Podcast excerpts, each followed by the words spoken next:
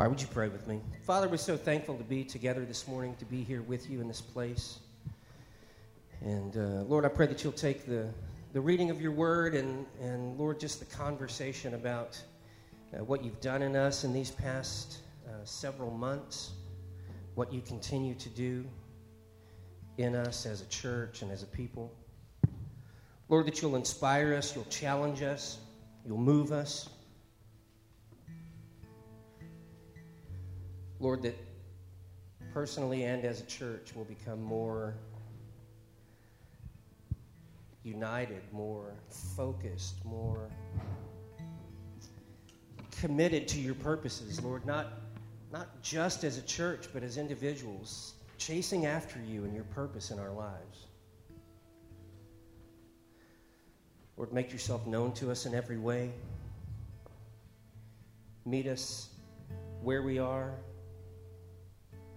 at the point of our need. Lord, reveal to us more deeply that ultimately our greatest need always, always is you.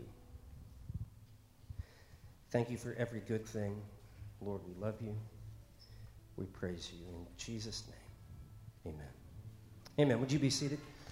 So, we're doing a little bit different this morning um, because we have uh, communion, the Lord's Supper, uh, set out here. And uh,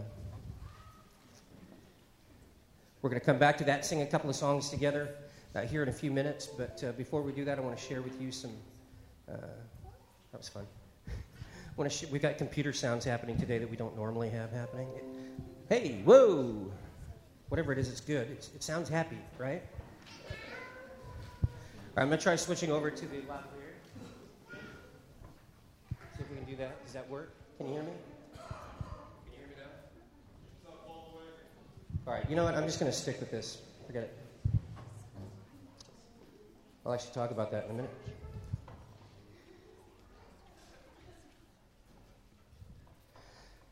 So I, I'm happy to be back. Woo. Can we go to scheme number two? That should get rid of the. There we go. Then it won't sound like I'm speaking to you from the heavens and that sort of thing. But I'm glad to be back with you. Uh, I missed a couple of weekends ago because Karen and I were off getting Chris uh, set up at college in Washington, and he's doing uh, well. We actually, I think you FaceTimed with him briefly this morning uh, with the worship team, which was cool. So we did that. We came back, and then I was like excited uh, to be back.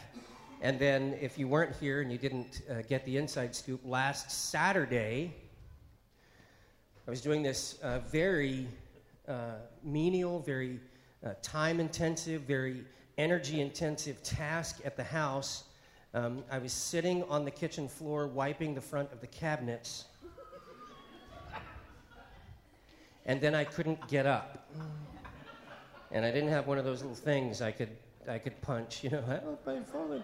Um, but like, I, I couldn't walk. I, look, I'm old, er, now. And uh, I had look, and the cabinets look great, by the way. I just want to say, Karen came home later, and I'm like on the couch, like, Ugh, you know, all bound up. And, and I said, Go look at those cabinets. Because, you know, you got to make sure you get the points uh, for the things that you do, because that's how it works in a marriage. Um, you tell me, I don't know. Believe me, she'll tell me later. Uh, woo, I'm on fire today. Um, but no, you know, I, I, look, I, I don't spend a lot of time on the floor because getting back up from the floor is difficult now, much more so than it used to be. So I was just down there working, and it was fine. I had my headphones on. I'm listening to podcasts. It was cool. It was good. And then I got all the way around to the last cabinet in that set that I was doing, and I did my typical thing where I roll over and I don't try to just bounce up because I can't do that anymore. And man, it just didn't happen. Uh, but that's like maybe the third time in 25 years I've missed church for a reason other than like not than being out of town or something. Um, I mean, I missed one Sunday because my son was born, uh, the first one, you know, and I felt that was important to stay at the hospital for that. Um, which was funny because it was at Faith Baptist Church where Karen and I were serving many years ago, and it was actually the first Sunday I had been invited to preach. Um, and I had to call uh, about 4 o'clock Saturday, Sunday morning and say, yeah, this is probably not going to happen. Um, Anyway, so I missed being here. I'm glad to be back this past week. Uh, so I had the whole back issue thing. I literally laid in bed uh, from Saturday afternoon all the way through Sunday night and into Monday uh, morning, and it felt better, and it is getting better. Uh, thank you for your prayer, and people have asked, and I appreciate that. Monday, I headed out to the valley to uh, attend the 73rd annual Alaska Baptist Convention. If you don't know, we are a Southern Baptist affiliated uh, church. Uh, one of the reasons that we do that is because we love uh, what Southern Baptists do for missions around the world.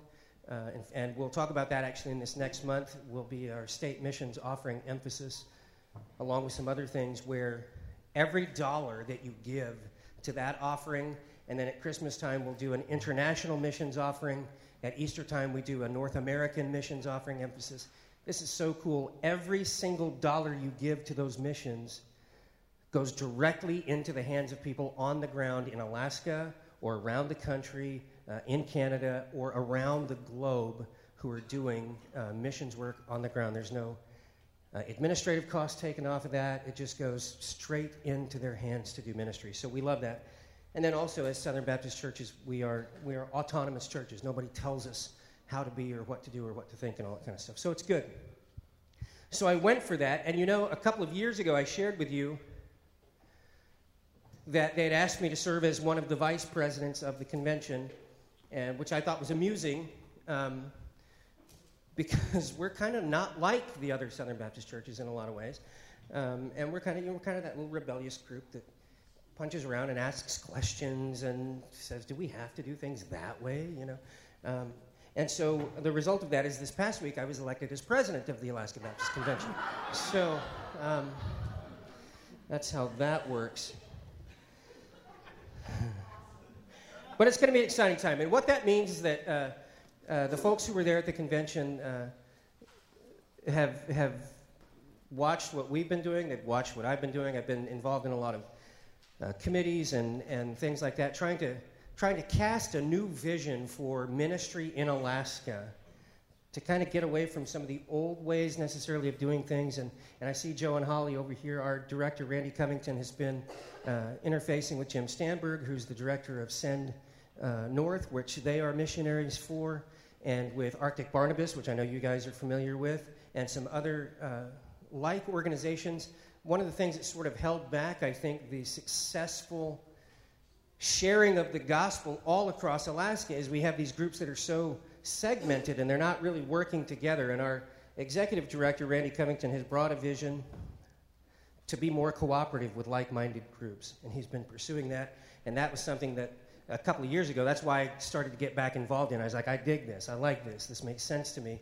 And so uh, actually, we presented at this meeting a proposal for the largest structural and organizational change that's ever happened to the Alaska Baptist Convention, and the group approved us to move forward with that and begin to investigate how to do that. And so I'm going to be part of that process, and that's exciting to me.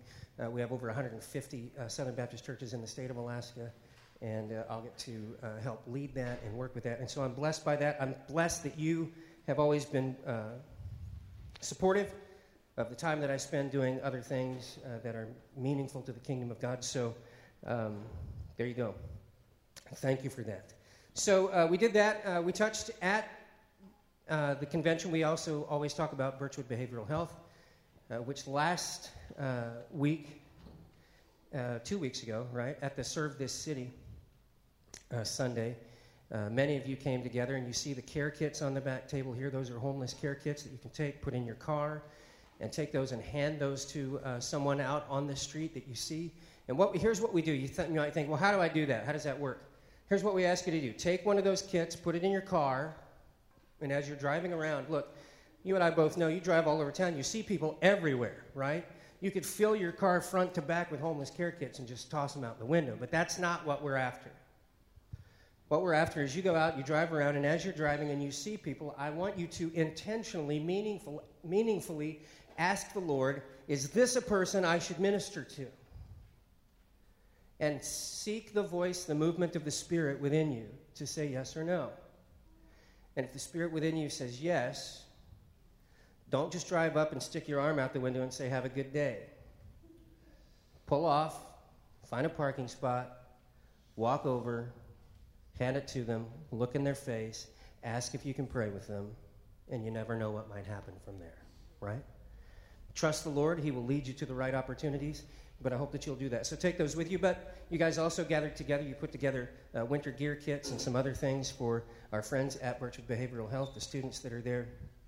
Uh, going through the program right now, and I know a bunch of you went up and cut down limbs and trees and, and things like that, and I love that you did that. It's fantastic.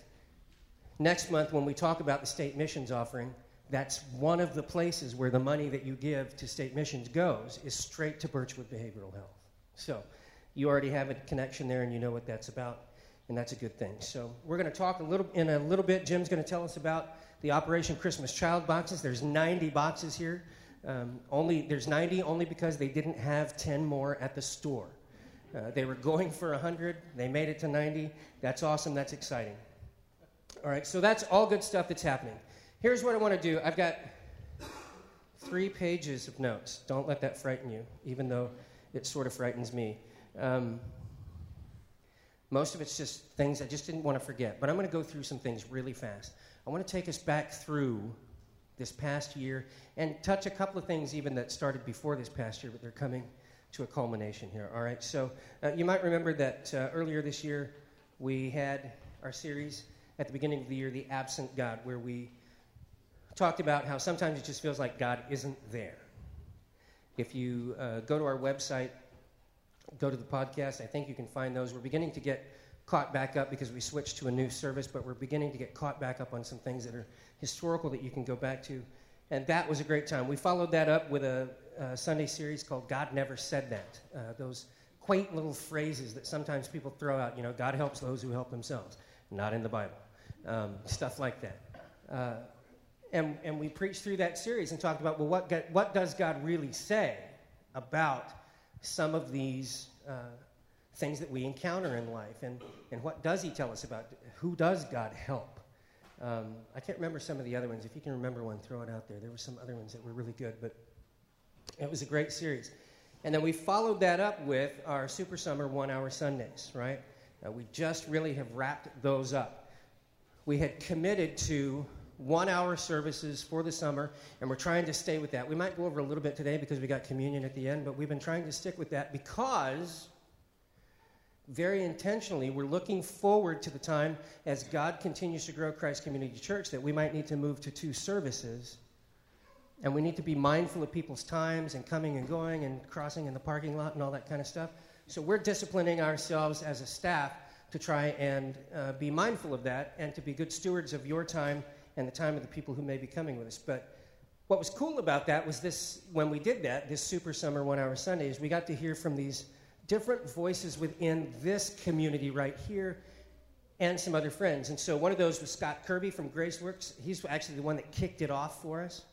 Came and told us about the ministry of Graceworks and what they do and how they function. And that was setting the stage for our partnership with them this past summer, right? And then we had Paul Haas and Morgan Stratton, Karen Simmons, uh, Tom Shelley, Diana Williams, Carrie Knupp, and uh, then uh, we have always these other voices. In fact, last week you guys got to hear from Joe Greason. Heard that was fantastic. I haven't had a chance to go back and uh, see it and listen to it yet, but I've heard many great comments. And we have other voices that speak to us from uh, time to time uh, Don Ashley, Don Rabb, and other people. We're really blessed here to have people who are willing and able to stand in this place and just share with you truth from, from the Word. And I don't know about you, but that summer series with all of those different people was really one of my favorite things of this past year. I really enjoyed that a lot. Uh, and then this past year, we've had our life groups continuing. Uh, this is a big component for Christ Community Church and one that we continue to try and advance. Uh, it's great that we have this Sunday morning. We talk about those series that we had, you know, the preaching series, and, and we do worship together. Uh, we, we have clung to this form of meeting because we see its example in, in Scripture, we see its example in history, and we understand that when it comes to uh, worship and teaching the Word and having people on the same page, kind of going forward with, with mission and vision, this is really the only environment in which we can do that, right? But this is not where you become a disciple. This is not where the hard work of figuring out what it means for you to follow Christ and what does the Bible say. We can give you pictures and ideas and thoughts. But really, discipleship happens in personal, one on one conversational community. Uh, it's, we see the example of Jesus. When he called his disciples, they watched him stand on the hillside and preach to the people, right? Blessed are the poor in spirit. That, that Sermon on the Mount. And they saw him do that many other times, address the people. But then they spent quality time together, conversationally, talking about the kingdom of God. And that's the intended purpose of life groups. And, uh, you know, we've got a few home groups. Uh, we've also got student ministry, children's ministry, worship team. Uh, the men's breakfast meets together, the ladies' Bible study. There's the Ashley home group. There's the worship team meeting together. Uh, pastors have kind of a small group that meets on Wednesday mornings over coffee. The EKG group, uh, Jim and Jan are leading that. They're the ones who uh, spearheaded the, the care kits and are, are doing the Operation Christmas Child for us. And prayerfully, we would like to see more of those on the way. It's always been something where we never feel like we have quite enough life groups, and we never feel like we have quite enough people involved in life groups. And yet, across the board, those who are involved in life groups say it's one of the most important things that happens in the course of their week because they grow in Christ. They grow in relationship with the people that they're meeting with. And so be looking for that on the horizon. We've got a couple of people that we're talking to about some other ideas, and that might be something that you could plug into if you were interested. Oh, we got the Canup life group, right? You guys are starting back up this week? Yep. Yep, cool. All right. Really kind of focused towards families with kids, you know, that kind of stuff. You don't have to be, but there are going to be kids there. I'm just saying. Uh, so, you know. And then this past summer, uh, we partnered with GraceWorks. Uh, one of the most exciting things, again, for me that happened uh, in this past year. Uh, I'm not going to give you the whole rundown of GraceWorks because it would take too long, but in a nutshell, uh, Scott Kirby has uh, developed this ministry over the past 11 years to bring mission teams from out of state and uh, started in, I think, in East Anchorage, expanded into some areas in the valley where each week a new team would come and they would set up shop in local parks and feed kids lunch uh, hang out with them, play with them, teach them some Bible stories, and then once a week host a big party in the park that the neighborhood was invited to come to. And this last summer, as most of you know, we welcomed GraceWorks into this place and we became the hub, the jumping off place for the, the newest uh, location of GraceWorks Ministry for South Anchorage. And then we partnered with them over here at the little park up here off of Arlene. Uh, for the summer and hung out with neighbors and met people and had parties, and it was a great time. It's a, it's a well designed, well focused mi- uh, ministry. Here in um, at C3AK, uh, out of this, we had somewhere around, did we say 175, 180? 180. About 180 people were housed in here over those eight weeks helping us and others go out into the parks in the community in South Anchorage to share the gospel of Jesus Christ with people, to share food with people, to share fun with people, and to build relationships. And I am so thankful for those of you who were able to make it out to our park uh, responsibilities this, this summer and meet people and talk with people. And, uh, and it was really a great success.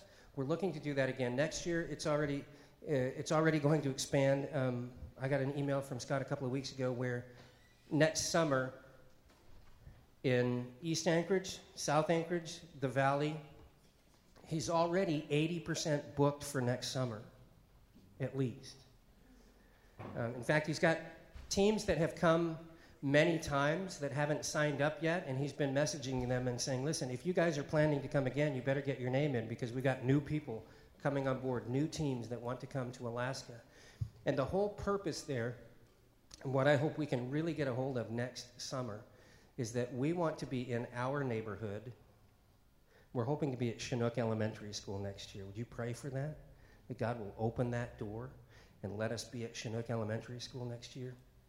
Because there's tons of, of housing around there, people that are kind of uh, marginalized, people that are on the edges, uh, lots of multi unit family homes there. And, uh, and we want to be right there in the middle of that.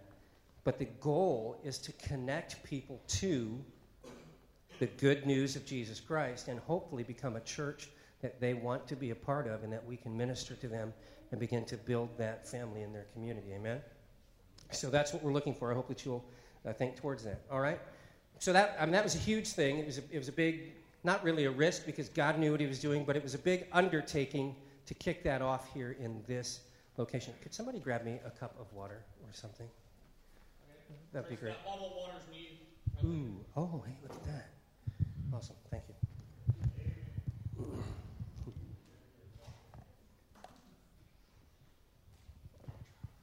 Anybody else got the crud that's going around? Amen? Yeah. Mm-hmm. All right, so then we've done all that stuff. And then we talked to you a few weeks ago. We've got some lights up here that we put up a few weeks ago because our truss is in place. Uh, Nate LaValle did uh, thousands of dollars and hundreds of hours of work to get our, our stuff running up there. This has been like a three year project in the making, right? Um, we're going we're gonna debut that next week. With, we're going to show you all the things that it uh, does, or at least most of the things that it does, and talk to you a little bit about how we want to use that. But that uh, is a project that's been coming together that literally has been three years in the dreaming and the processing. Uh, something else that's going on our, this microphone I'm using right here, and all of the other ones that we use up here, uh, in by 2020 they're they're illegal. Ah, that's fun, right? Uh, by the year 2020, we can't use these anymore because they're on the wrong frequencies. The FCC uh, gave them away. They sold them to other people and said, "You guys can't use them anymore." We can use them until then, unless the cell company or the fire department or the police department starts using that frequency, and then what will happen? It'll just stop working. Well, we've used this equipment for, has it been over 15 years, David? How, have we had it that long? Like 20 years almost? Some of it. So we've gotten our use out of it. We can't complain about that. But to replace this is obviously very expensive. Um, but with the lighting system, when we presented that idea about wanting to be able to do some fine arts things here and maybe produce some shows and things like that, we had people who gave seed money. And then when we started talking about this problem, we had people who came along and said, I'll help you do that. Uh, we have private donors who have given for the sound gear right now somewhere around $15,000 designated to do that event because this is how we do what we do here. For this lighting project, we had um, private individuals who gave somewhere in the neighborhood of five to six thousand dollars in donations, and then the Alaska Baptist Convention came along with a three thousand dollar grant to help us finish the stage and the lighting. Uh, the Alaska Baptist Convention also came along with a $9,000 grant to help us do this project.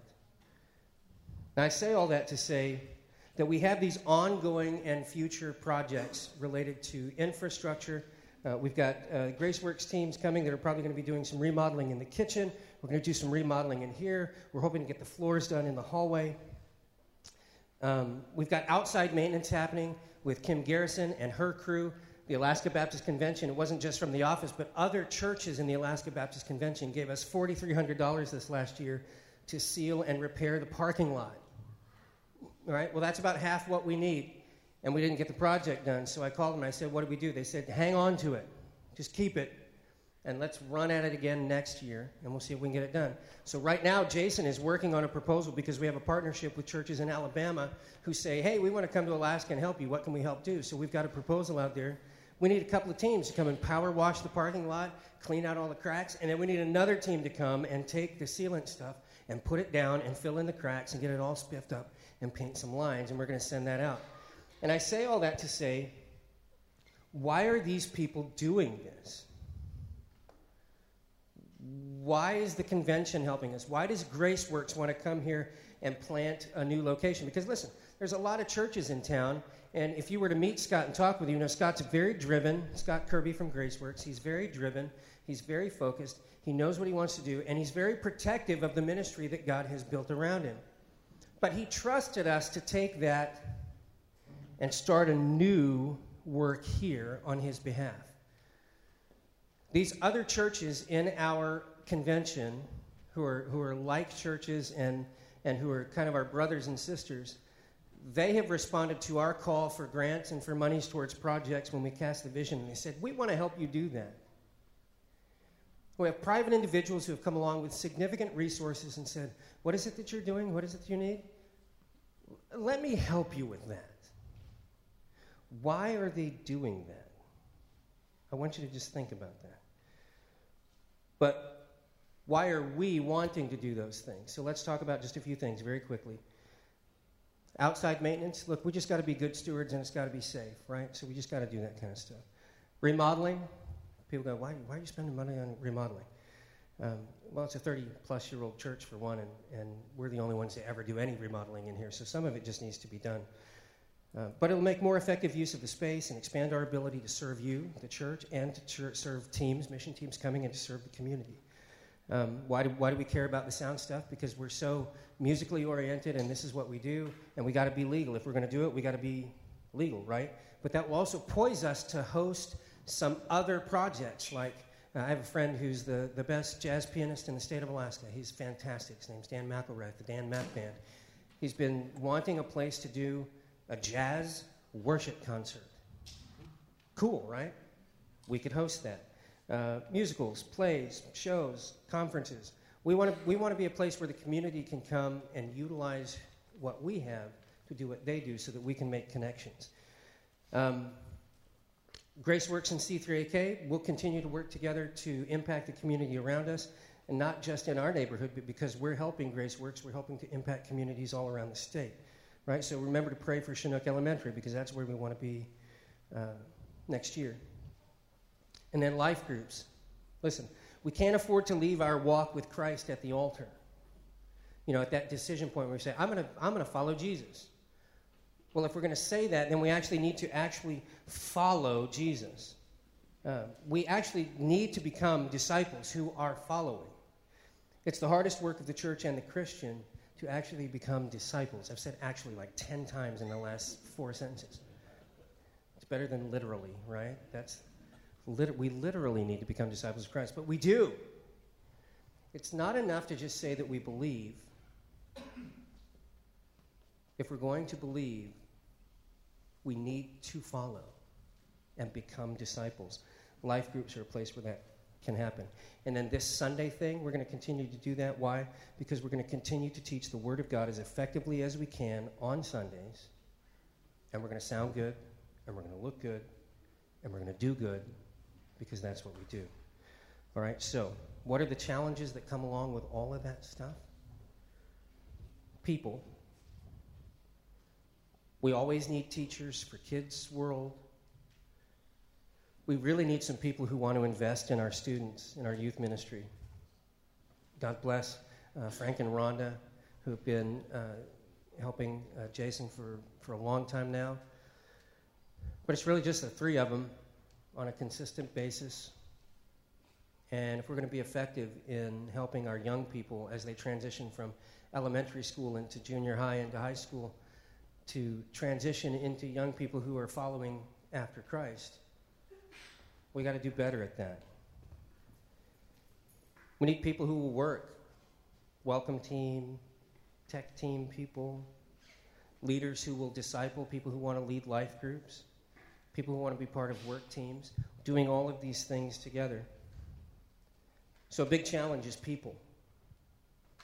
Another big challenge is time, because there's only those 24 hours in a day. But if I can put my hands into something and you can put your hands into something, and if we get many hands committed to the work that we're trying to do, we can, we can beat the time challenge. What becomes frustrating and what becomes impossible to do, and you experience this in your own life, maybe in your job or in your family or in your house, is if you're trying to do it all alone, or if there's a small group trying to do a much too large job, there's never enough time in the day. Ever. And then the other challenge that we always face at Christ Community Church, and a lot of churches do, is money. And just to be practical, like I said, you know, uh, this last summer, because of the GraceWorks teams that were meeting here, uh, GraceWorks was able to, to pay to us $9,000 this past summer to help us with our expenses, and then they paid for our utilities for June and July. That was a huge, huge gift to us because, in practical terms, at the beginning of 2018, we started with a $10,000 hole from 2017. Well, there, God took care of that. So, even though we started with a $10,000 hole, you and I last November approved a budget that planned for another $10,000 hole in 2018 because we said we believe we're going to grow. Well, another private donor came along this summer and brought to us almost $10,000 in, a, in just a direct donation that they said you can spend on whatever you need to spend it on. And so we spent it on bills. So there's the $20,000, the $10,000 that, carried over from 2017, the $10,000 hole that we planned for 2018. God came along and said, Let me help you with that. And this has happened so many times in the history of Christ Community Church, I can't even begin to describe it. It's not that we, we, we plan for God to bail us out of moments. It's just that we trust Him. We make the best decision we can make going forward, and then we trust Him to do whatever it is He's going to do. And then we have to be committed to be satisfied with whatever He does, right? But God did that. It was awesome. Uh, that was 10,000 we were behind in 2017. Um, that was 10,000 that we were planning to be behind in 2018. And then our weekly budget is $3,400. Just the number that we have in the budget. If you divide it by weeks, it's $3,400 a week in just regular offerings that we hope to receive in order to cover that. And if you're new to us, uh, you can get a copy of the budget anytime you'd like. Just ask me, I'd be happy to print it out for you. Um, there's no fluff in our budget.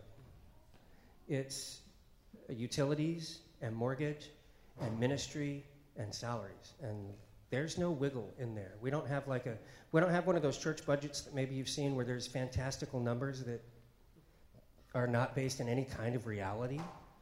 We actually base like we're going to be working on next year's budget shortly. Next year's budget will be based on what actually happened in 2018. I know that's weird. It's a strange way to do things, but that's what we're going to do, right? I was being sarcastic, in case you missed that. Um, I know you can't read sarcastic font; doesn't show up. Um, so, our budget is 3,400. To date, this year, our average giving has been $3,100 a week. Now you can do the math. And that's because some weeks are up and some weeks are down.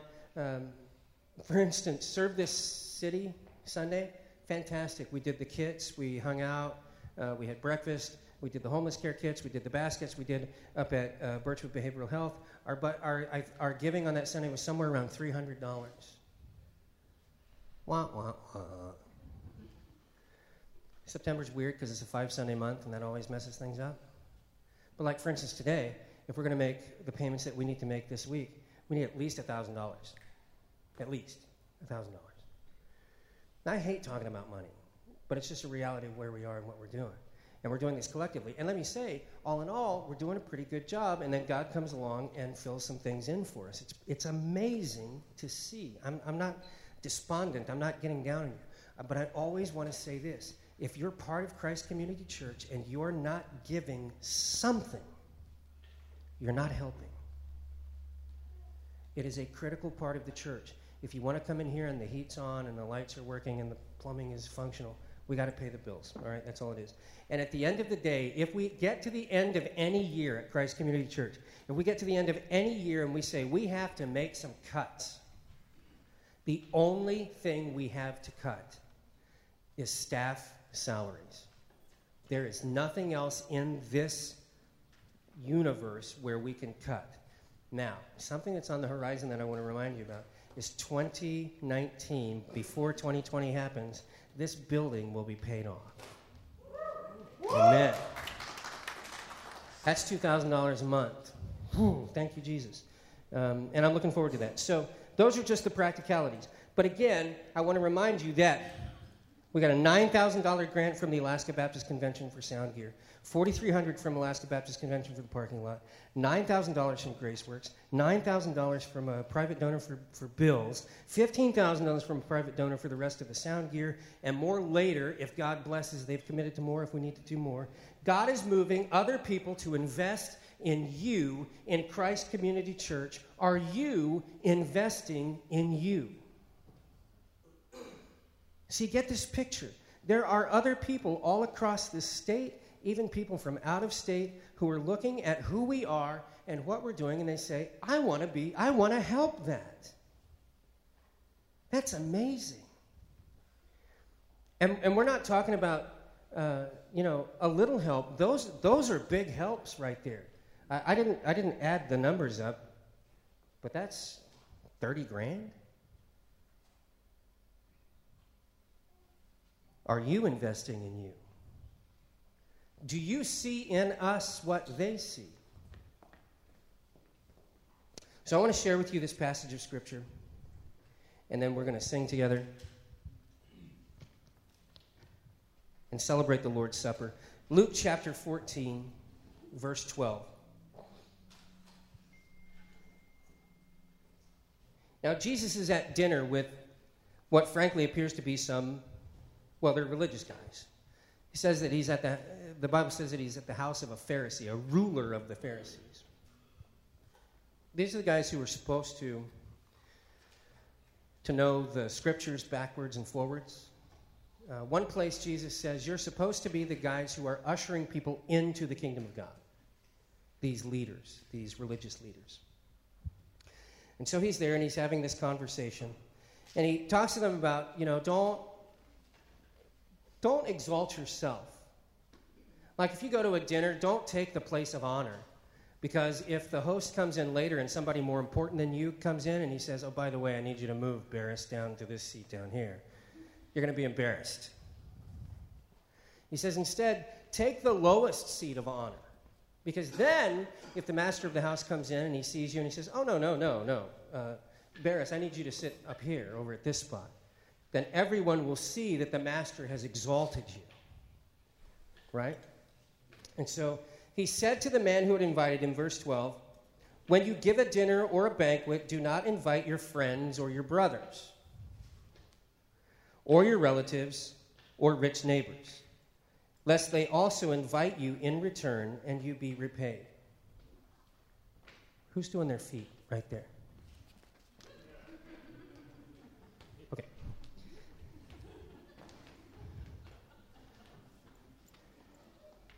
So some of these you might identify with better. Uh, I, always, I always giggle a little bit. It says, don't invite your relatives um, to dinner. Some of you identify with that more than others. And here's why he says, he says, lest they invite you in return and you be repaid. It's like the, it's like the Seinfeld episode, Even Steven, like where everybody's always trying to get even for what somebody else did. So, so don't, he says, don't invite your friends, don't invite rich people because um, those people might have this feeling of, well, I don't want to be in debt to you, and so they'll invite you, and then you're all even, and then it just starts all over again, right? He says, instead, invite the poor, the crippled, the lame, the blind, and you will be blessed because they cannot repay you, and you will be repaid at the resurrection of the just. And then it says in verse 15, when one of those who reclined at the table with him heard these things, he said to him, Blessed is everyone who will eat bread in the kingdom of God. And if you look at the commentaries, what they say about this statement, because it's like, it, it doesn't seem like a bad thing. Blessed will everybody be who eats bread in the kingdom of God.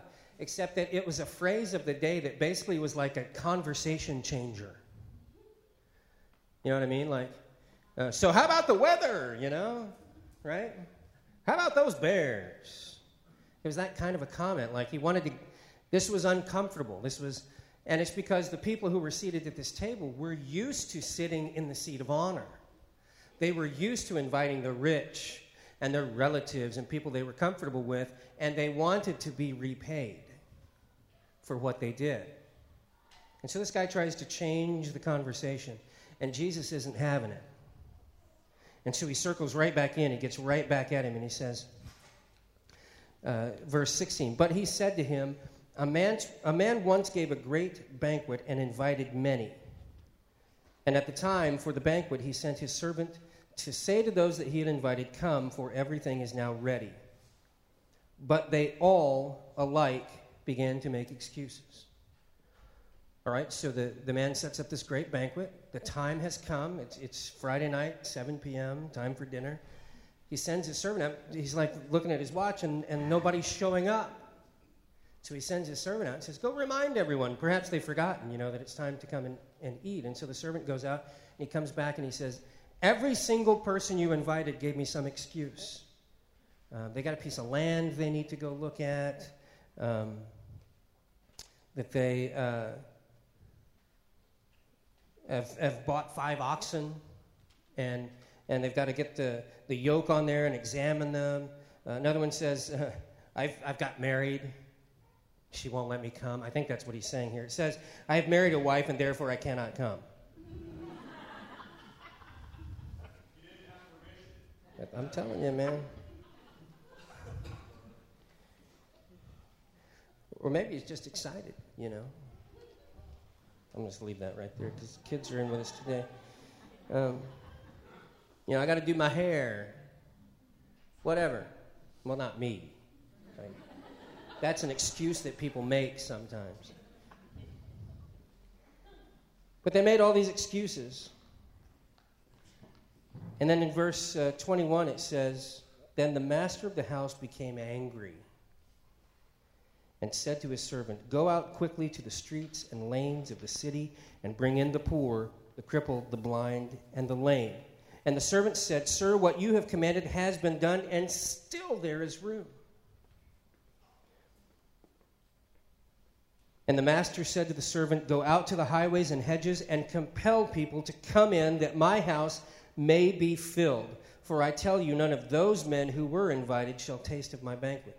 Now, there's a big picture thing happening here where Jesus is speaking to the Pharisees and he's speaking of himself. See, uh, the Pharisees are representative, the religious leaders are representative of those who had been invited to the feast before. And then when the feast was set, which means when Jesus showed up, when the Messiah came, they all looked around and said, Oh, no, I'm not really interested in that. He's not the right Messiah. And they rejected him. And he's pointing that out to them in this story. And he said, So, what the master's going to do is the master's not going to reset the table and hope that you guys are going to show up and say, Well, maybe tomorrow. The master's going to go and he's going to find people who want to come to the banquet. And so he's going to go out to the lame, the blind, the poor, and the crippled, the marginalized, the broken. And that was all those people who were outside of the religious world, who were outside the religious structure. In fact, that verse I referred to earlier, where it said that Jesus said that you're supposed to be the guys who are ushering people into the kingdom of God, the next thing he said to them was, but instead you stand at the door and actively block people from coming in.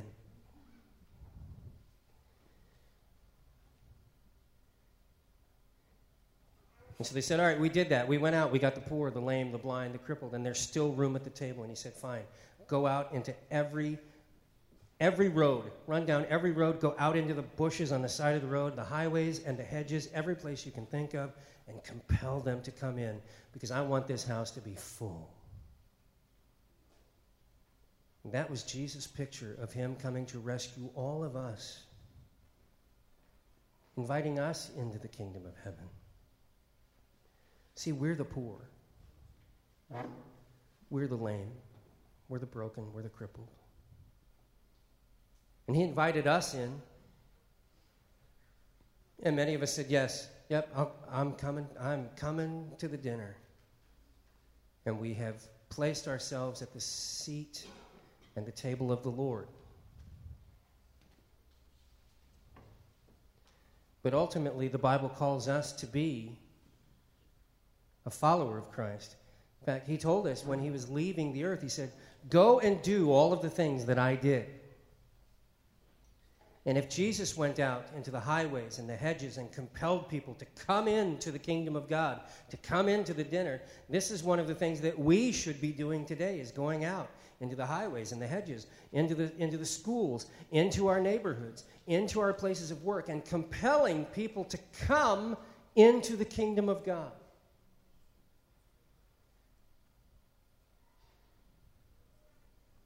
Ultimately, who is the servant?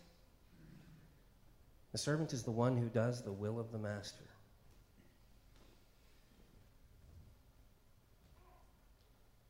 And in this case, the servant used to be somebody who was out there blind and lame, crippled, broken. but we've been invited into the house. And we have to ask ourselves who are we in this story? And if we consider ourselves to be a, among those who have come into the table, if we consider ourselves to be among those who are now the servants of the Most High God, what are we doing? Are you investing in you? Are you investing in your church? Are you investing in the kingdom of God by serving, by working, by worshiping, by giving? Are you engaging with us on mission to go out into the highways and the hedges and compel the lost to come to Christ? If you happen to catch my newsletter article a couple of weeks ago, uh, I don't think there's any greater purpose for the believer on this earth, once they have become a follower of Christ, than to share what God has done for them through Jesus with those who are still lost. If we truly believe that our friends and neighbors are in peril for eternity of being separated from God because of their sin, it is imperative that we share with them that we have the solution and that the solution is faith only in Jesus Christ.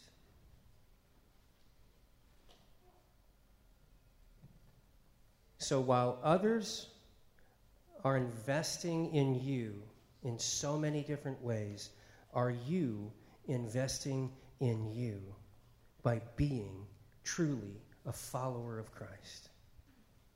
Doing the things the servant would do? You're the only one who can answer that question. I can't answer it for you.